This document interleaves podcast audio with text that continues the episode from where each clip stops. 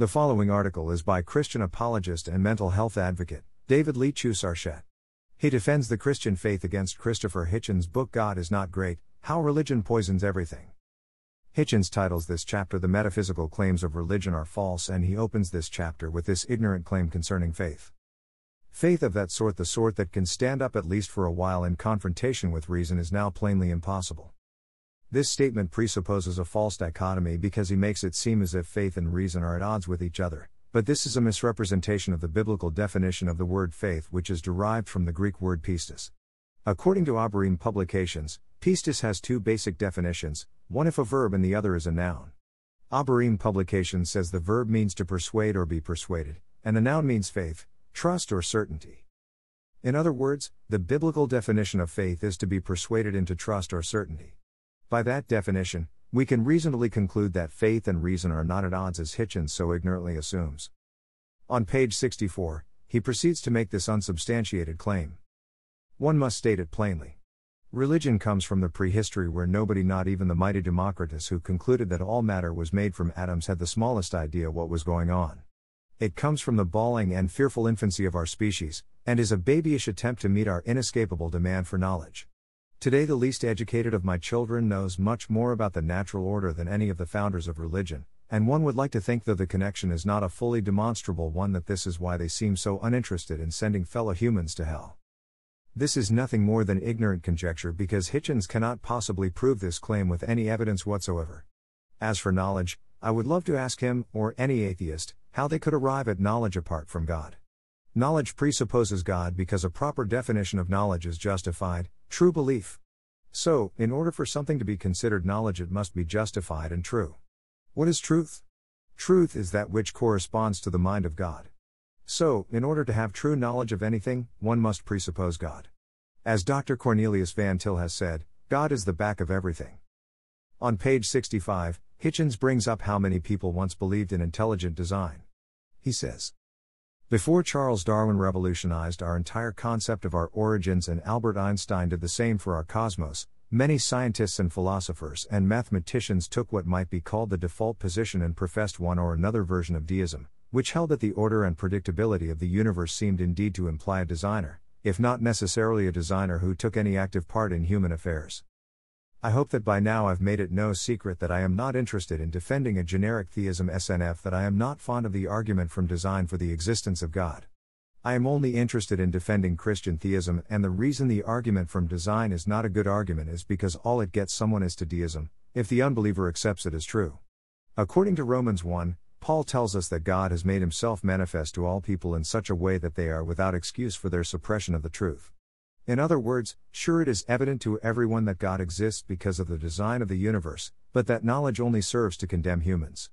Only knowledge of the gospel of Jesus Christ saves humans from the wrath to come. Hitchens then goes on to make this argument on page 67. The decay and collapse and discredit of God worship does not begin at any moment, such as Nietzsche's histrionic and self contradictory pronouncement that God is dead. Nietzsche could no more have known this, or made the assumption that God had ever been alive, than a priest or witch doctor could ever declare he knew God's will. Rather, the end of God worship discloses itself at the moment, which is somewhat more gradually revealed, when it becomes optional, or only one of many possible beliefs. For the greater part of human existence, it must always be stressed, this option did not really exist. We know, from the many fragments of their burned out and mutilated texts and confessions, that there were always human beings who were unconvinced.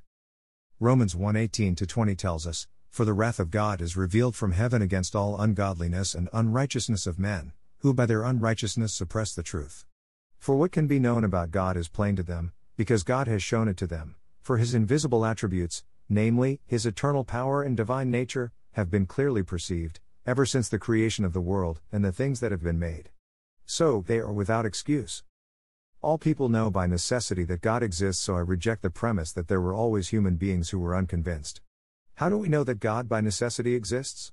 By the impossibility of the contrary. This means that without God you cannot know or prove anything, and that makes any contrary worldviews to Christianity logically impossible and indefensible. Christianity is not merely one possible option among many possible options, but it is the only reasonable worldview that one must hold because it alone provides the necessary preconditions for the intelligibility of life, knowledge, morality, ethics, logic, uniformity of nature and existence. As a matter of fact, when the unbeliever denies the God they know exists, their own worldview is reduced to absurdity. The atheist cannot escape the knowledge of God's existence, but they keep trying to actively suppress that knowledge because they hate Him and love their sin. He then returns to normal mode of argumentation by appealing to our emotions when he says on page 68 Of course, it is horrifying to remember how many people were tortured and killed, and how many sources of knowledge fed to the flames, in bogus arguments over the Trinity or the Muslim Hadith or the arrival of a false Messiah. But it is better for us not to fall into relativism, or what E.P. Thompson called the enormous condescension of posterity. Like I have said many times before, he has not shown he can know morality apart from God, so this statement is meaningless.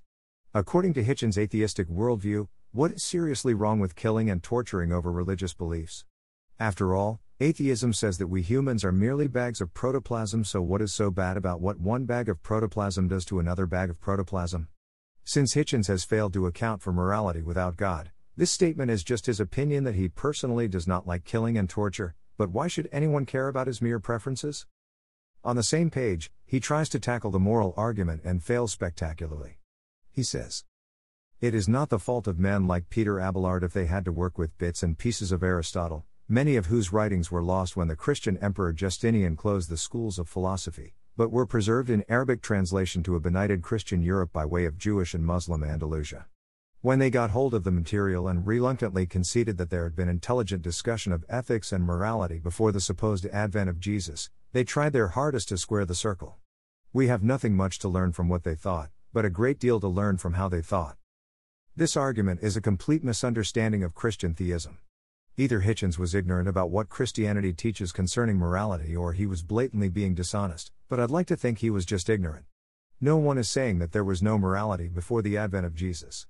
However, what Christian theism states is that morality comes from God because it is a description of his very nature, and this is why Hitchens is so morally outraged about killing and torture because even he is made in God's image. As someone who bears the Imago Dei, image of God, he rightly knows that murder is morally wrong, but since he denies that God exists, he has no way of justifying how he knows murder is wrong. That's the foolishness of atheism. Next, on page 71, Hitchens goes on to make this claim.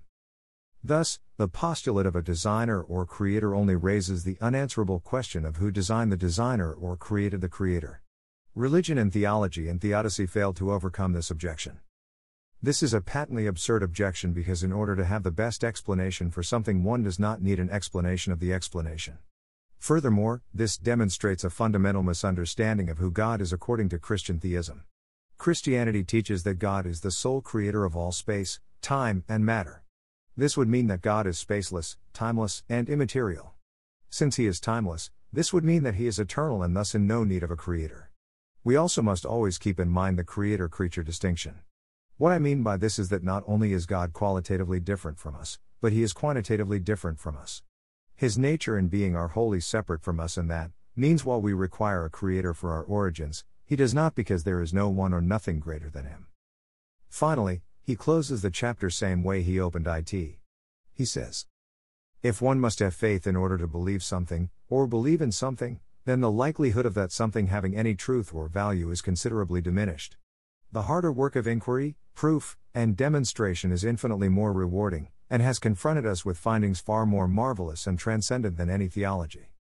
Like I said in the beginning of this blog post, this argument presupposes a fundamental misunderstanding what biblical faith is because it sets up a false dichotomy between faith and reason. Hitchens, and for that matter any atheist, does not know what the Greek word pistis means when they use this argument. I hope that the reader can readily see the absurdity of atheism and if they profess this worldview, that the Lord will work on their heart and draw them to Himself. The reality of the gospel is that we all deserve God's wrath because of our rebellion against Him, but He did not leave us in our despair. He came to this earth as a man, Jesus Christ, and took the punishment that we deserve upon Himself. He then rose from the dead. This is an indisputable fact, and by placing your faith in Jesus Christ alone, you will be saved and put in right relationship with God for all eternity. Thank you for taking the time to read this and God bless you. David Lee Chu Sarchet. Christian apologist and mental health advocate. Click here to read more by David Lee Chu Sarchet. Try Amazon Prime 30 day free trial. Dash.